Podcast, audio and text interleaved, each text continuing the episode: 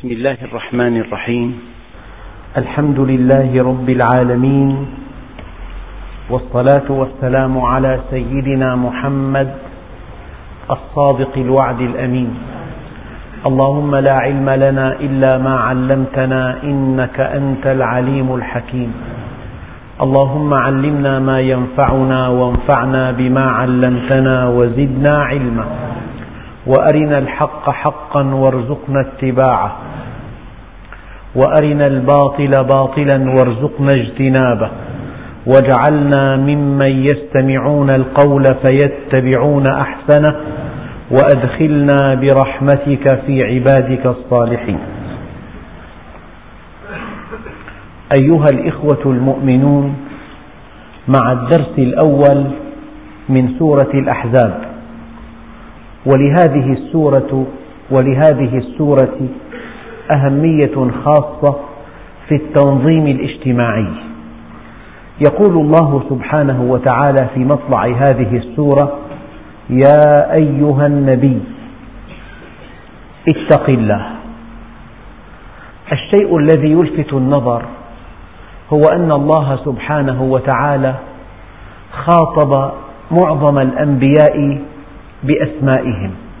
فقال يا آدم أسكن أنت وزوجك الجنة. وقال يا عيسى إني متوفيك ورافعك إلي وقال يا نوح وقال يا زكريا إنا نبشرك بغلام اسمه يحيى. فمعظم الأنبياء خوطبوا بأسمائهم. إلا أن النبي عليه الصلاة والسلام تكريما له وبيانا لعظيم شأنه عند الله. النبي وحده لم يخاطب باسم ذاته بل خوطب بوصفه الذي بينه القرآن الكريم. فالله سبحانه وتعالى يقول يا أيها النبي اتق الله يا أيها الرسول بلغ ما أنزل إليك من ربك. ففي الخطاب ليس هناك إلا خطاب بألقاب النبي وبالتعبير الدقيق بأسماء صفاته. الإنسان له اسم ذات وله اسم صفة. فقد يكون اسم الإنسان سعيدا وقد تكون صفته طبيبا مثلا.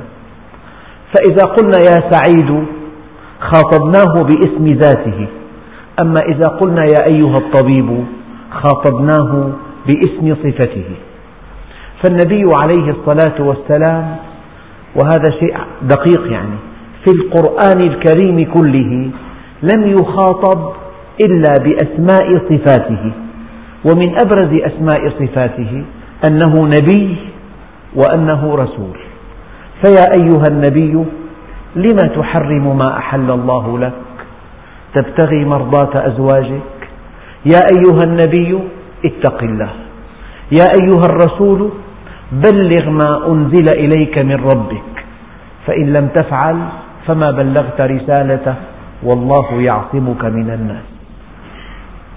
وقد يقول قائل لقد ورد اسم النبي اسم ذاته في بعض في بعض آيات القرآن الكريم.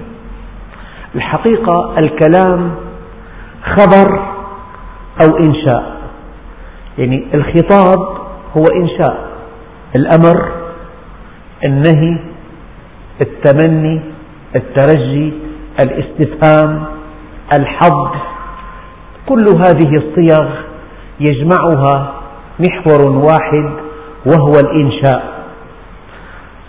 والخبر الحديث عن شيء مضى. فالكلام بعلم البلاغة يقسم إلى قسمين خبر وإنشاء. فالنبي عليه الصلاة والسلام ورد اسمه اسم ذاته في معرض الخبر ولم يرد في معرض الإنشاء أي الخطاب.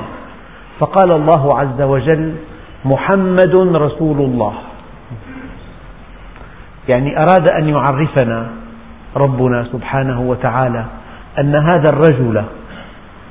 الذي أمامكم الذي ترونه رأي العين الذي نشأ بين ظهرانيكم هذا الرجل الذي اسمه محمد هو رسول الله لا تخاطبوه باسمه قولوا له يا رسول الله يا نبي الله. إذا ورد اسم النبي لا في معرض الخطاب معرض الإنشاء ولكن في معرض الإخبار. والإخبار هدفه أن يعرفنا ربنا سبحانه وتعالى أن هذا الرجل الذي هو الذي تعرفون نسبه وأمانته وصدقه وعفافه والذي نشأ بين ظهرانيكم إنه رسولي. محمد رسول الله والذين آمنوا معه أشداء على الكفار. وما محمد إلا رسول قد خلت من قبله الرسل. أفإن مات أو قتل انقلبتم على أعقابكم ومن ينقلب على عقبيه فلن يضر الله شيئا وسيجزي الله الشاكرين. لم يرد اسم رسول الله اسم ذاته محمد إلا في هاتين الآيتين حصرا. وفيهما أخبر الله سبحانه وتعالى أن هذا الرجل كما قلت قبل قليل الذي تعرفون صدقه وأمانته وعفافه ونسبه إنما هو رسول الله. تأدبوا معه اعرفوا قدره لا ترفعوا أصواتكم فوق صوته لا تجهروا له بالقول كجهر بعضكم لبعض. هكذا. وفيما سوى هذين الموضعين حتى في الإخبار حتى في الإخبار ورد اسم النبي اسم صفاته. مثلا إن الله وملائكته يصلون على النبي يا أيها الذين آمنوا صلوا عليه وسلموا تسليما. والله ورسوله أحق أن يرضوه. آيات كثيرة تزيد عن عشر آيات ورد فيها ذكر النبي عليه الصلاة والسلام بأسماء صفاته لا بأسماء ذاته. هذا الموضوع كله مفاده أن النبي عليه الصلاة والسلام له شأنه الخاص عند الله وكفاه فخرا أن الله سبحانه وتعالى خالق السماوات والأرض أقسم, بعمره الثمين قال وإنك لعل وإن لعمر لعمرك إنهم لفي سكرتهم يعمهون. وقد زكى الله عقله فقال ما ضل صاحبكم وما غوى. زكى لسانه فقال وما ينطق عن الهوى. زكى شرعه فقال إن هو إلا وحي يوحى. زكى بصره فقال ما زاغ البصر وما طغى. وزكاه كله فقال وإنك لعلى خلق عظيم وأقسم بعمره الثمين فقال لعمرك إنهم لفي سكرتهم يعمهون. الحقيقة قد يسأل سائل ما قيمة هذا البحث؟ كلكم يرى أن المجتمعات الإسلامية مجتمعات فيها بعض الضياع. لماذا؟ يعزو بعض العلماء إلى أن ضياع المجتمع بسبب أن المثل الأعلى فيها قد فقد. يعني ألف خطبة وألف مقالة وألف كتاب لا يحدث في النفس ما يحدثه المثل الأعلى في نفوس الناس لأن الأنبياء فعلوا شيئا لا يصدق لأنهم صادقون مع ذواتهم صدقا لا حدود له. لأن حياتهم ليس فيها ازدواج أبدا. ليس عندهم ظاهر وباطن. ليس عندهم موقف معلن وموقف حقيقي. ليس عندهم شيء للاستهلاك. ليس عندهم حقيقة تخالف غير الحقيقة. إنهم كانوا صادقين. اعتقدوا ما قالوا وقالوا ما اعتقدوا. فعلوا ما علموا وعلموا ما فعلوا. فلذلك إذا أردت أن يفتح الله عليك في تعريف الناس بالله عز وجل فكن قدوة ومثلا أعلى لأن القدوة والمثل الأعلى من حيث التأثير تفوق في تأثيرها وقوة آه، فاعليتها أضعافا مضاعفا مضاعفة من الكلمات البراقة والخطب الرنانة. فيا أيها النبي أراد الله سبحانه وتعالى أن يبين لنا عظم شأن النبي. والذي يلفت النظر أيضا أن الله سبحانه وتعالى يقول في آيات أخرى أفلم يعرفوا رسول أم لم يعرفوا رسولهم بل, بل, لهم بل هم له منكرون؟ يعني ما عرفت قيمة النبي ما عرفت خلق النبي ما عرفت سنة النبي ما عرفت أخلاق النبي إن عرفت أخلاق النبي كان لك نبراسا وكان لك مشعلا وضاء وكان لك قدوة وكان لك أسوة وكان لك مثلا. فقل إن كنتم تحبون الله فاتبعوني يحببكم الله ويغفر لكم. هذا معنى يا أيها النبي وإعراب يا أيها يا أداة نداء وأي منادى نكرة مقصودة مبني على الضم في محل نصب. والهاء زائدة والنبي بدل من أيها. هذه صياغة مألوفة في اللغة العربية. يا أيها النبي يا أيتها النفس المطمئنة. اتق الله. أولا قد يفهم إنسان هذه الآية فهما غير صحيح. يعني ما كل من يقول اتق الله يفهم من هذا الكلام أن المخاطب لا يتقي الله. هناك قاعدة أصولية تقول إنك إذا أمرت من هو مقيم على هذا الأمر فليس معنى أمرك أنه لا يأتمر بهذا الأمر ولكن معنى أمرك أن تتابع هذا الأمر. يعني إذا قلت لابنك اجتهد وهو مجتهد معنى اجتهد حصرا استمر على اجتهادك. إذا جاء الأمر لمن يطبق الأمر فالمعنى الاستمرار والدوام. الاستمرار والدوام. فإذا قال الله عز وجل للنبي عليه الصلاة والسلام اتق الله معنى ذلك يا أيها النبي تابع طريق التقوى. استمر على تقواك كن متقيا دائما. هذا معنى. المعنى الثاني أن الله سبحانه وتعالى قد يتلطف بالمؤمنين فيأمرهم من خلال النبي عليه الصلاة والسلام. يا أيها النبي إذا طلقتم النساء النبي ما طلق. إذا طلقتم النساء فطلقوهن لعدتهن وأحصوا العدة.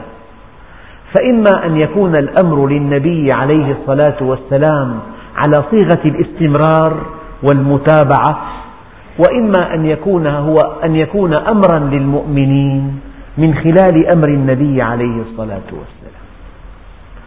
هذا معنى أن يخاطب الله نبيه فيقول يا أيها النبي اتق الله.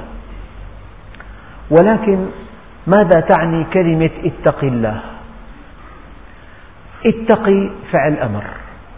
الماضي وقى وقى يقي قي. إذا وقى مضارعه يقي وأمره قي. حرف القاف فقط فعل أمر. لكن اتقي ماضيه اتقى ومضارعه يتقي والأمر اتقي. فاتقى على وزن افتعل. وافتعل فيها معنى المبالغة. يعني بالغ في وقاية نفسك من غضب الله. بالغ في وقاية نفسك من سخط, من سخط الله. بالغ في وقاية نفسك من عقاب الله. بالغ في وقاية نفسك من غضب الله. يعني اتق الله اتقي غضبه بإرضائه. اتقي عقابه بطاعته. اتقي سخطه باتباع رضوانه. وكيف يتبع رضوان الله؟ بطاعته. يعني كلمة اتق الله تعني أطع الله. بشكل مختصر. ولكن هذه الطاعة لها مستويات. من مستويات هذه التقوى أن تطلع على أمر من أوامر الله. يعني قل للمؤمنين يغضوا من أبصارهم ويحفظوا فروجهم. ذلك أزكى لهم وأطهر. وقولوا للناس حسنا. ادفع بالتي هي أحسن فإذا الذي بينك وبينه عداوة كأنه ولي حميم. إذا طاعة الله بامتثال أمره واجتناب نهيه والوقوف عند حدوده والحكمة أن تفعل الشيء المناسب في الوقت المناسب في القدر المناسب في المكان المناسب مع الشخص المناسب. فأن تأتمر بأمره وأن تنتهي عن نهيه وأن تقف عند حدوده وأن تكون حكيما في فعلك الذي يوافق الشرع هذا معنى اتق الله. ولكن هناك مستوى آخر للتقوى. يعني أنت إذا وقفت أمام مجموعة قارورات فيها مواد كيماوية.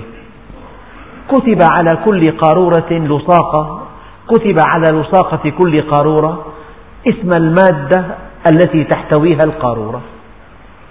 فأنت عرفت أن هذا صوديوم وهذا في الماء يغلي وأن هذا زئبق وهو معدن غالي جدا. وأن هذا المعدن سام وأن هذا المعدن رخيص أنت عرفت خواص المواد من خلال اللصاقات هذه درجة. لكن لو جئنا بإنسان خبير أعطيناه هذه القوارير بما فيها من مواد من دون لصاقات يعرفها. يقول هذا زئبق وهذا صوديوم وهذا كلور يشم رائحته. فلذلك إما أن تعرف الشيء بالتعريف به وإما أن تعرف الشيء بنور الله عز وجل. فالتقوى درجات. أولها أن تقرأ أمر الله وتقول هذا حلال وهذا حرام. هذه درجة. وأرقى من هذه الدرجة أن تتصل بالله عز وجل فيقذف الله في قلبك نورا كما قال الإمام الغزالي بهذا النور ترى الحق حقا والباطل باطلا. ترى الخير خيرا والشر شرا. ترى الصحيح صحيحا والخطأ خطأ لذلك يا أيها الذين آمنوا اتقوا الله وآمنوا برسوله. يؤتكم كفلين من رحمته ويجعل لكم نورا تمشون به.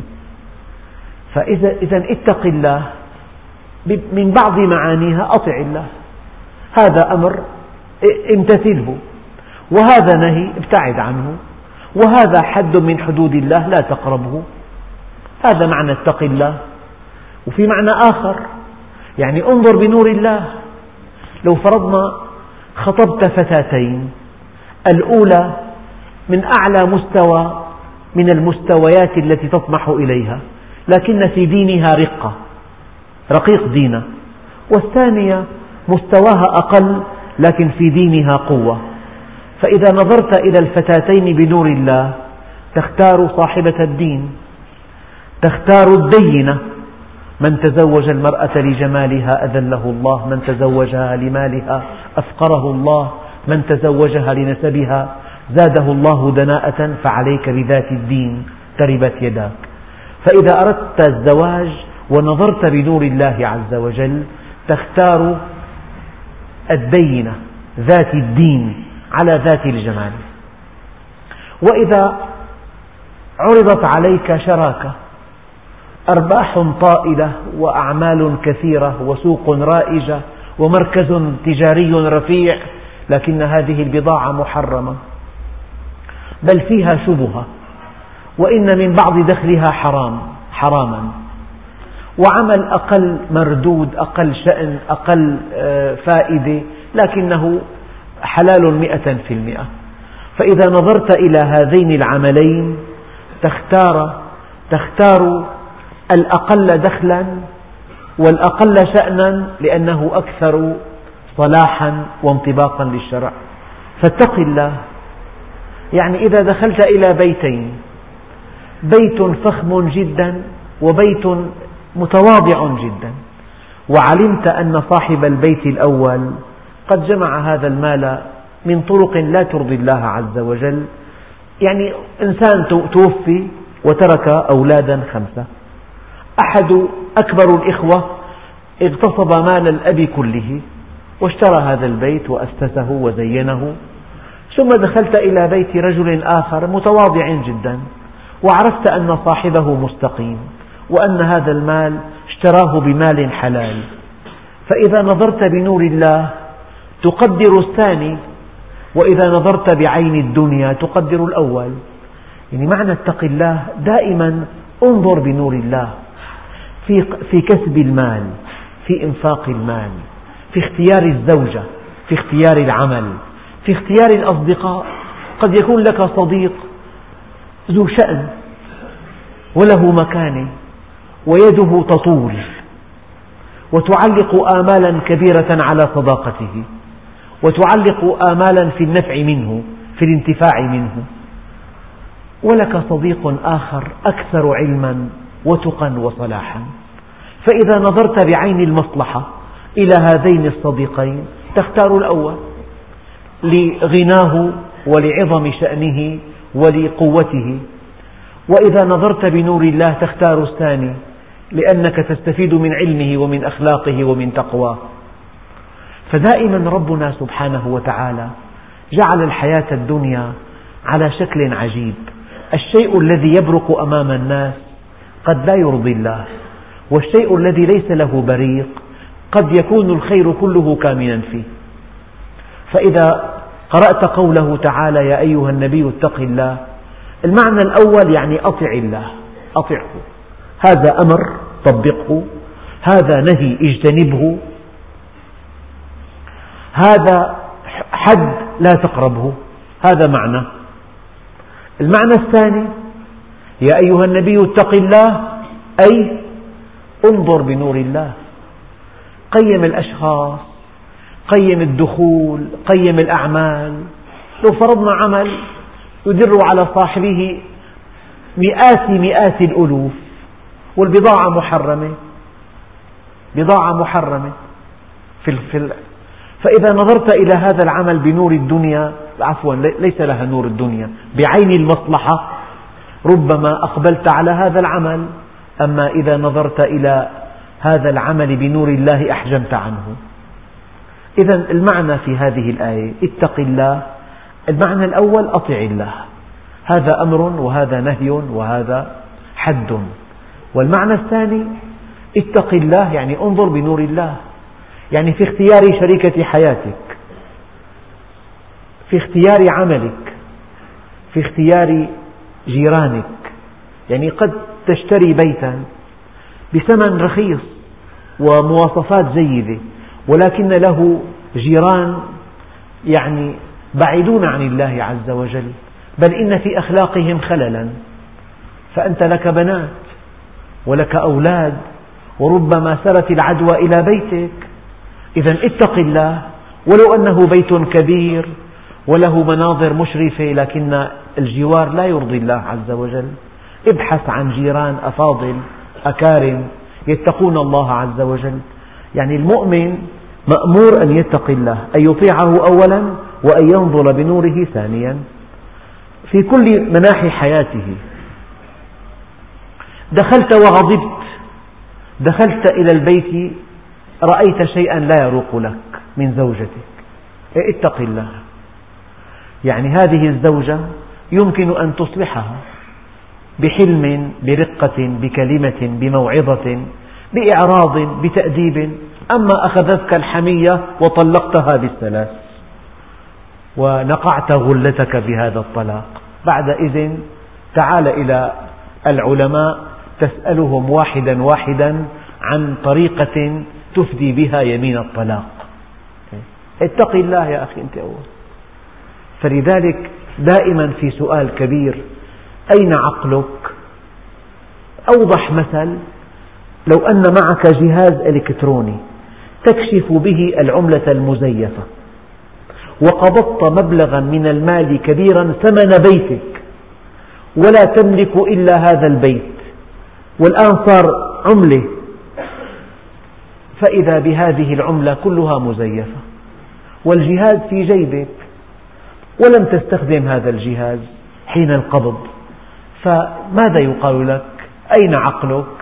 معك جهاز يكشف زيف العملة من جيبها لم لا تستخدم الجهاز؟ والإنسان الله عز وجل أكرمه بهذا العقل. فيا أيها النبي اتق الله. بالمناسبة سيدنا إبراهيم عليه وعلى نبينا أفضل الصلاة والسلام.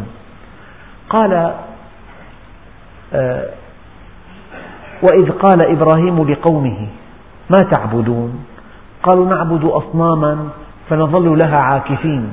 قال هل يسمعونكم إذ تدعون؟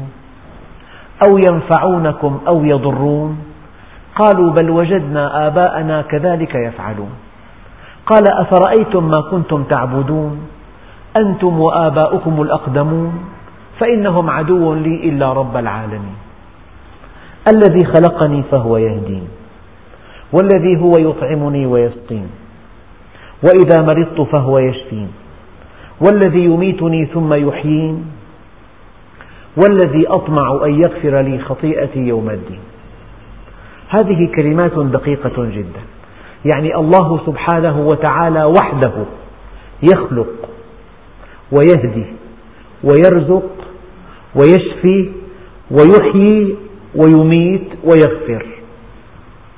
الله سبحانه وتعالى وحده متفرد بالخلق وبالهداية وبالرزق وبالشفاء وبالإحياء وبالإماتة وبالمغفرة يوم القيامة. ما دام الله متفرغا في كل هذا. يعني في أشياء أخطر من, من هذه الأشياء في حياتك. أن تخلق وأن تهدى وأن ترزق وأن تشفى وأن يحيا الإنسان وأن يموت وأن تغفر له ذنوبه. ما دام الله متفردا بهذه الأفعال الخطيرة في حياتك من باب أولى أن تفرده بالطاعة. والعبادة والحب والإخلاص وما إلى ذلك. يا أيها النبي اتق الله ولا تطع الكافرين والمنافقين. ولا تطع الكافرين والمنافقين.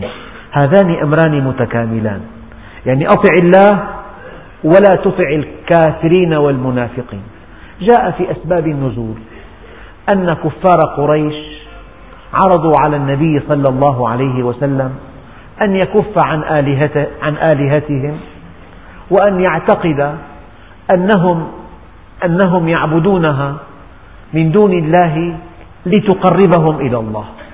وهم في المقابل يكفوا عن دعوته وعن آه، دلالته وعن أي شيء آخر. يعني مصالح متبادلة. افعل كذا نفعل كذا. تسامح معنا في هذه الموضوعات. لندعك وشأنك في هذه الدعوة. فهؤلاء الكفار هذا عرضهم والمنافقون أيدوهم. فقال الله عز وجل يا أيها النبي اتق الله ولا تطع الكافرين والمنافقين إن الله كان عليما حكيما. النقطة الدقيقة هو أن الله سبحانه وتعالى وحده ينبغي أن تطيعه وأن ما سواه ولا تطع من أغفلنا قلبه عن ذكرنا واتبع هواه وكان أمره فرطا أنت أمام منهجين منهج الخالق وتعليمات المخلوق منهج الله ومنهج البشر. توصية من الله أن تفعل كذا وتوصية من زيد أو عبيد أن تفعل كذا. يعني ما في تناسب. ليس هناك تناسب بين خالق ومخلوق بين قديم ومحدث بين قوي وضعيف بين غني وفقير بين عالم وجاهل بين محب ومبغض. فالشيء العجيب أن يدع الإنسان هدى ربه وأن يتبع هوى نفسه أو أن يتبع توجيهات مجتمعه. يعني بعض الأمثلة التي تنبع من حياتنا. يعني الله عز وجل يأمرك أن تغض البصر ويأمرك ألا تكون في مكان فيه اختلاط وفيه نساء كاسيات عاريات. وبعض الأشخاص يستحيون من الناس وفي أعراسهم ويجلسون أمام النساء الكاسيات العاريات وهم مسلمون. ماذا فعل؟ يعني رأى أن طاعة الناس أولى من طاعة الله. بالمناسبة هذه الكلمات التي يرددها المسلمون الله أكبر مثلا لا إله إلا الله سبحان الله الحمد لله. يعني هذه كلمات لو وقفنا عند معانيها الدقيقة لأخذنا العجب العجاب. يعني الله أكبر. أي إنسان يطيع مخلوقا ويعصي خالقا. فهو ما قال الله أكبر ولا مرة. أنت حينما تطيع زوجتك وتعصي ربك ماذا رأيت؟ رأيت أن طاعة الزوجة خير من طاعة الله وأن غضب الزوجة شر من غضب الله. هكذا. لمجرد أن تطيع مخلوقا وتعصي خالقا. معنى أنت أشركت. فلذلك يا أيها النبي اتق الله يعني أطع الله. المعنى الأرقى انظر بنور الله. ولا تطع الكافرين والمنافقين. إياك أن تطيع من أغفلنا قلبه عن ذكرنا. إنسان أعمى يطاع. طيب إنسان جاهل يطاع؟ لا والله. إنسان له مصلحة مادية يطاع؟ لا والله. إنسان يبغض مبغض يطاع؟ لا والله. فالكافر والمنافق أولا في جهل وفي مصالح وفي بغض وفي حقد وفي حسد ودائما المقصر يحب أن يقصر الناس جميعا. هلا أسأل طالب يعني أهمل وظيفته. لك ما لنا كاتبين وظيفة أستاذ. أنت كم واحد؟ أنت واحد. ما لنا كاتبين. بيستأنس كل ما كثروا المقصرين. دائما العاصي بيحب الناس كلهم يعصوا.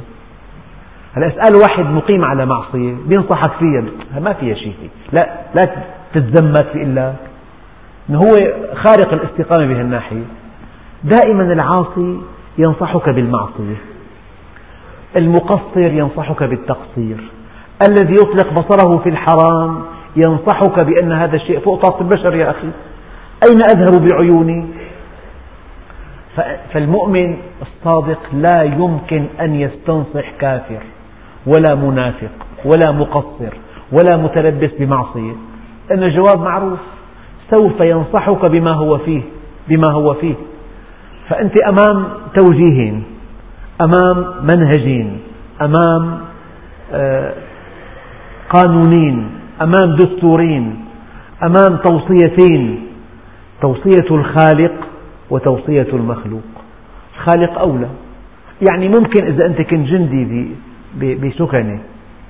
إجاك أمر من عريف وأمر مناقض من أعلى, أعلى رتبة.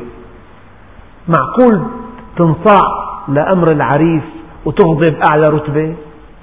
يقول لك عماد أو عميد ممكن. هذا كهذا. يعني أيعصى الله عز وجل ويطاع مخلوق؟ هذا ما قاله الله عز وجل في الحديث القدسي. إني والإنس والجن في نبأ عظيم أخلق ويعبد غيري وأرزق ويشكر سواي.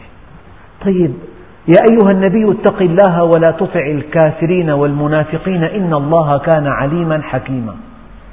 يعني عليما في تشريعاته حكيما في أفعاله. العليم يطاع والحكيم يطاع والقدير يطاع والغني يطاع والمحب يطاع. نعم. والعادل يطاع واللطيف يطاع. إن الله كان عليما فيما أمر حكيما فيما فعل. الله عز وجل له أمر تكليفي وأمر تكويني. يعني يأمرك بغض البصر أمر تكليفي. ينهاك عن عن الكذب أمر تكليفي. وفي أمر تكويني يعني ساق لإنسان مصيبة هذا أمر تكويني. جعله عقيما جعله ذا عيال كثير. جعل له جعل نسله من البنات فقط مثلا. فهذا أمر تكويني. فإن الله كان عليما في أمره التكليفي وكان حكيما في أمره التكويني. فأنت إذا أطع الله لأنه العليم فيما أمر الحكيم فيما فعل. فعله حكمة. يعني كل شيء وقع أراده الله وكل شيء أراده الله وقع وأفعاله متعلقة بالحكمة المطلقة وحكمته المطلقة متعلقة بالخير المطلق. فممكن يتوازى أمر البشر مع أمر خالق البشر. يا أيها النبي اتق الله ولا تطع الكافرين والمنافقين إن الله كان عليما حكيما. واتبع ما يوحى إليك من ربك. يعني اتبع أنت آلة معقدة في تعليمات الصانع في آلة كمبيوتر مثلا جهاز معين في معه تعليمات. معقول هذا الجهاز المعقد الغالي حقه 30 مليون كمبيوتر تروح لعند الخضري جارك تاخذ منه تعليمات التشغيل؟ يعني لو أعطاك تعليمات حتكون مضحكة. هو على على أنه له كل إنسان له قدر عند الله. بس هذا ليس اختصاصه. ممكن تتلقى تعليمات تشغيل الكمبيوتر من إنسان جاهل من إنسان لا يفقه ما هذا الجهاز. وأنت أغلى على الله من هذا الجهاز. أنت أعقد مخلوق في الكون. ممكن تتلقى التعليمات من من جهات جاهلة من جهات مغرضة من جهات لها مصلحة. واتبع ما يوحى إليك. لأن الوحي وما ينطق عن الهوى إن هو إلا وحي يوحى. الوحي ما في خطأ أبدا. يعني آه، الوحي فيه حق مطلق فيه كمال مطلق فيه عدل مطلق كما قال بعض العلماء الشريعة عدل كلها مصلحة كلها لصالح البشر يعني مصلحتك الحقيقية في الشرع. في الزواج في الطلاق في العمل. الشريعة عدل كلها. الشريعة رحمة كلها. الشريعة عدل كلها. مصالح كلها. وكل أمر خرج من العدل إلى نقيضه ومن المصلحة إلى ضدها ومن الرحمة إلى خلافها. فليس من الشريعة ولو أدخل عليها في بألف باب وباب. يعني يجب أن تعلم علم اليقين أن هذا الشرع رحمة كله مصلحة لك ولأسرتك ولأولادك ولمجتمعك ولبلدك ولأمتك كلها. ورحمة كله عدل ورحمة ومصلحة وكل أمر خرج من الرحمة إلى خلافها. من العدل إلى نقيضه من المصلحة إلى ضدها فليس من الشريعة ولو أدخل عليها بألف تأويل وتأويل. مهما حاولت أن تقول هذا من الشرع ليس من الشرع. ما دام خلاف المصلحة خلاف مصلحتك خلاف المنطق خلاف الواقع خلاف الفطرة خلاف العقل خلاف النقل ليس هذا من الشريعة ولو أدخل عليها بألف تأويل وتأويل. إذا واتبع ما يوحى إليك من ربك. إن الله كان بما تعملون خبيرا. سمعت ببعض البلدان يعني أرادوا أن يضعوا تشريعا وضعيا للعلاقات الشخصية. فألزموا كل متزوج إذا أراد أن يطلق امرأته أن يعطيها نصف ما يملك حصرا. يعني إنسان في عنده معمل إنسان في عنده أرض في عنده بناء. إذا أراد أن يطلق زوجته فعليه أن يعطيها نصف ما تملك. هذا قانون وضعي وضع في بعض البلدان الإسلامية.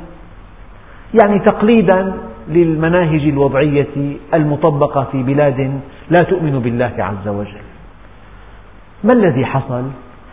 الذي حصل أن سوق الزواج بات يعني من خلال مئة شاب لا يقدم على الزواج شاب واحد. لأنه خلاف الشرع. فسمعت أن آباء الفتيات كانوا يعرضون على أولياء الشباب سندات قانونية بمبالغ طائلة أنه لو طلقها يستحق هذا السند ليتلافى الزوج كتابة نصف, نصف ماله لزوجته. يعني تعديل طفيف بقانون الأحوال الشخصية تعديل طفيف خلاف الشريعة بارت سوق الزواج وانتهت. فلما ربنا عز وجل بيشرع حكيم خبير المرأة لها مهر عند الطلاق تستحقه أما أن تستحق نصف ما يملك زوجها هكذا صار في طلاق كيدي بصير طلاق كيدي فبارت سوق الزواج. يعني يجب أن تعتقد أن أي انحراف عن منهج الله عز وجل له مضاعفات خطيرة على أي مستوى تشاء. واتبع ما يوحى إليك من ربك إن الله كان بما تعملون خبيرا. يعني كلمة خبير أبلغ من عليم. العليم يرى أما الخبير يعرف الدوافع. أنت قد تعلم أن هذا الإنسان أعطى فلانا هذا المبلغ. هذا علم. أما الخبير تعرف النوايا التي وراء هذا الإعطاء. تعرف المقاصد البعيدة. تعرف طبيعة هذا الإنسان جبلته. تعرف الصراع الذي جرى في نفسه. تعرف لماذا أحجم لماذا أعطى. فربنا عز وجل يقول واتبع ما يوحى إليك من ربك إن الله كان بما تعملون خبيرا يعني في خبرة. يعني أنت مكشوف كل نوازعك كل صراعاتك كل مطامحك كل أهدافك كله مكشوف عنده وتوكل على الله وكفى بالله وكيلا. وفي إشارة يعني أنت إذا اتبعت ما يوحى إليك هناك من يعارضك هناك من يكيد لك هناك من يحاول أن يطفئ نور الله عز وجل. هناك من يفعل شيئا لا يرضيك لأنه معركة الحق مع الباطل معركة, معركة أزلية أبدية. ما دام هناك حق هناك باطل. ما دام هناك حق وباطل هناك صراع بينهما. فإذا اتبعت منهج الله عز وجل ربما عاداك أقرب الناس إليك. زوجتك يمكن ما ترضى. ما كنت هيك تغيرت. شو هالدين السميك تبعك إلا رأسا؟ يمكن أولادك ما يتحملوا. يمكن جيرانك شركائك أقرب الناس إليك. فلما الإنسان بيفهم الإسلام فهم يعني اجتماعي عواطف دينية قضية سهلة. أما حينما يطبق الإسلام تطبيقا حقيقيا ينشأ من هذا التطبيق المتضررون المعارضون.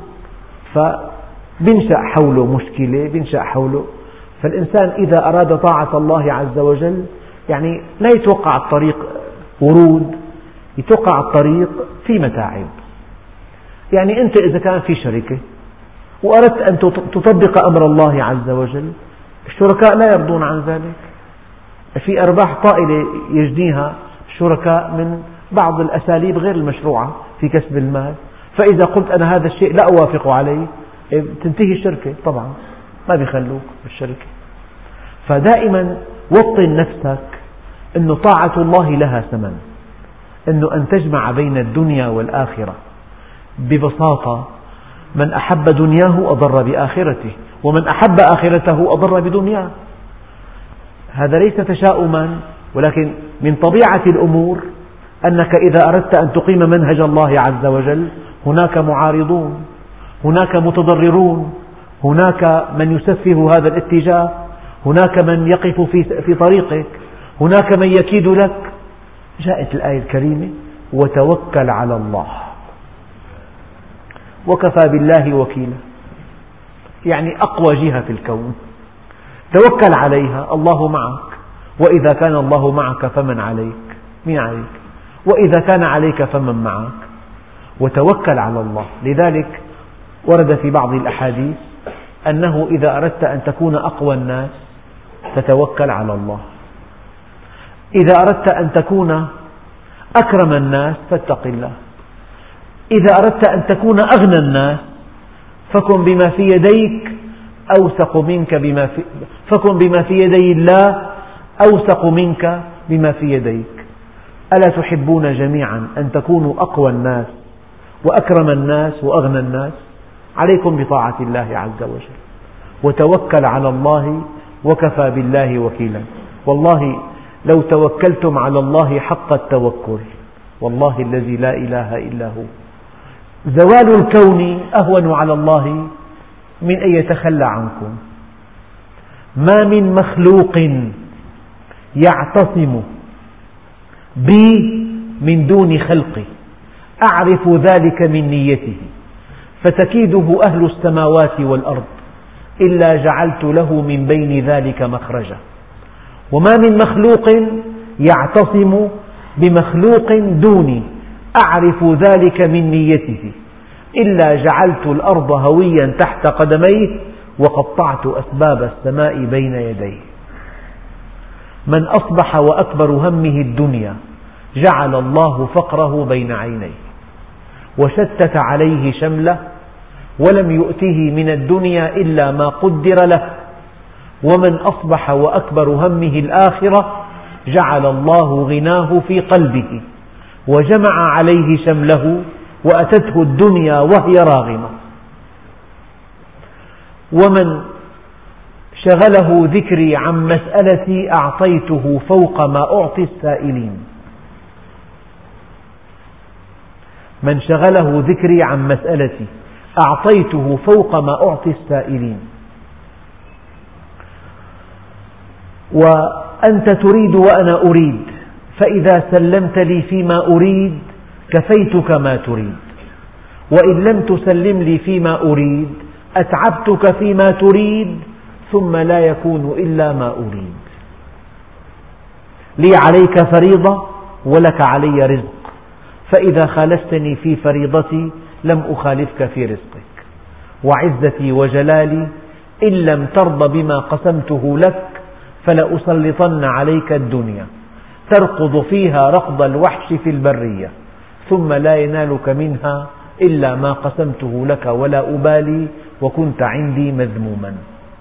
إذا وتوكل على الله وكفى بالله وكيلا. ما جعل الله لرجل من قلبين في جوفه. وما جعل أزواجكم اللائي تظاهرون منهن أمهاتكم وما جعل أدعياءكم أبناءكم ذلكم قولكم بأفواهكم. والله يقول الحق وهو يهدي السبيل. هذه الآيات إن شاء الله نشرحها في الدرس القادم. والحمد لله رب العالمين.